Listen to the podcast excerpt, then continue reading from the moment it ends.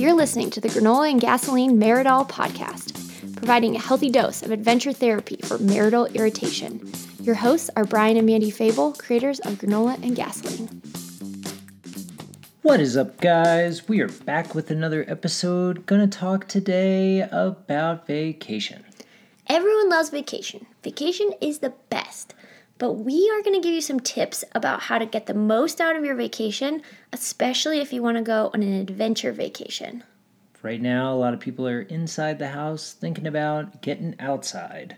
And whether that's going on a sweet little honeymoon with your honey boo, or I'm not your honey boo. Or if it's getting the whole gang together on a G6 for a weekend bender around the world, vacation is where it's at. Okay, first we need to tell you an important distinction between a vacation and a trip.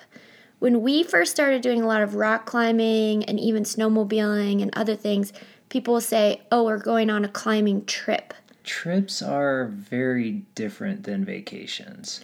What do you think are the main differences? Well, when I think about a vacation, I think it's something that is relaxing and a trip is something that's unrelaxing. Yeah, usually a trip you have like some objective or goal in mind. We've found that if we call it a vacation and then act accordingly, it's way more fun. Trips usually involve suffering. And suffering It's true. Suffering does build character. That's right. It's good for you. But suffering also will strain your marriage. It's like eating cabbage every day. You can do it for a while, but eventually you want to eat some bacon. Or you'll turn into a rabbit. Maybe. Okay, here's our other top secret tip we've learned about vacations is go with your friends and have them go first. Anytime that you can get your friends who are industry experts on certain areas to do the heavy lift, particularly with vacation planning, you are winning. Okay, so some of the really stressful parts of vacation can be the planning and decision making. And so, if you go in a group of people who already have expertise in that particular adventure area or geographical location, they do it for you.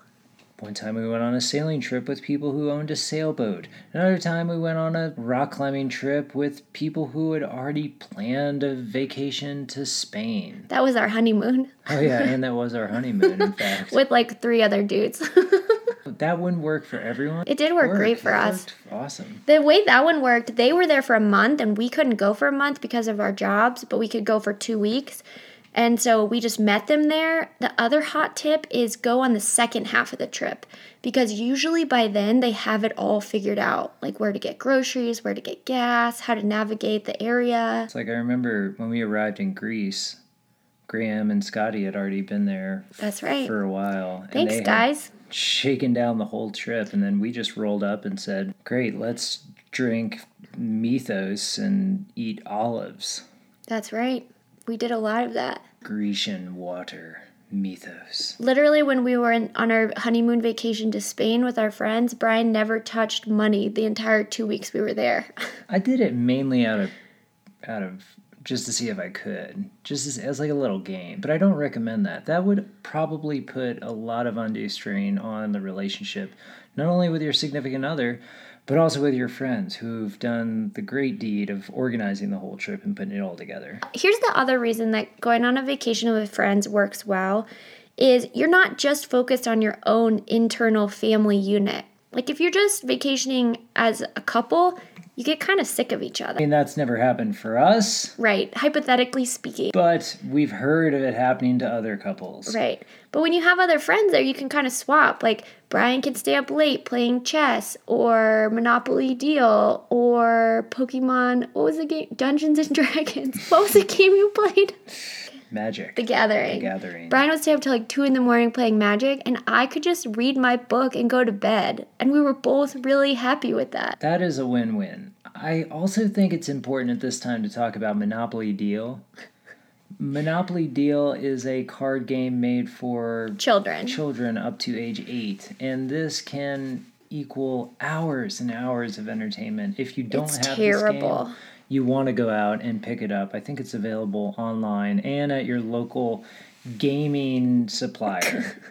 And if your husband buys it, he may play it for hours on end without interruption. I think I've got quite a few people addicted to this game. It is pretty fun. It is pretty fun. Shout out Graham Culp, shout out Garrett Culp, shout out David Surretz, shout, out, shout out whole Grecian crew. But just generally, it's nice when you can mix up the groups and the experiences and you have more personalities. You do want to vet these people because if you don't like them or they don't handle adversity or international travel well, then you're going to have a hard time. I'd like to give just a special shout out to our homie Ben Sears, who might be the greatest adventuring partner of all time. If you ever need a tattoo, he's your guy. Yeah, or a vacation, take him. Shout out Shop Local. But then also Graham Cole, because a lot of times we just show up at his house for a couple of weeks and he hosts us. This sailing trip was one of the most memorable. Um, Rob and Nadine were working for a school in the Bahamas, and they had purchased this this really unusual sailboat. Yeah, it's made of cement and chicken wire. It, it it the technique is called ferro cement, and it's a concrete hull, and it looks like a ginormous pirate ship. And they had bought it and were fixing it up. I think we saw some boats that the dinghy, like the little blow up boat they took to shore, cost more than the whole boat that we were on for like 10 days with 13 people. 13 people? Nine people? Quite a few people. Quite a few people. Yeah, we'd roll up to the bay. All these people would be looking at us because we we were looking fit. We were looking super fit. Well, we were also the only people under the age of 70 who were on a boat. And because our dinghy broke, got a hole in it, we couldn't we couldn't take the dinghy in, so we all had to swim to shore. When was the last time we went on a, a trip? Like an objective trip. Yeah, one of those trips that you're after the you're after the gold medal. Maybe that Tacoma Basin trip we already talked about on the podcast because it ruined us for the rest of all trips. Maybe our wedding was the last like real trip. So, guys, hopefully you've picked up some tips and tricks of how to vacation well with others and how to bring others into your fun. That's what it's all about. That's right. Have fun on your vacations out there. Have fun on your vacations. Remember, book your trips early. Use a reputable travel agent in these times and wash your hands. Be sure to check out our website for more videos, merchandise, and awesome ways to interact with granola and gasoline. If you are liking the content we're putting out, we are on the quest to find maybe two or three donors that are willing to give a sizable gift of $1 million Just each. a little bit of $1 million.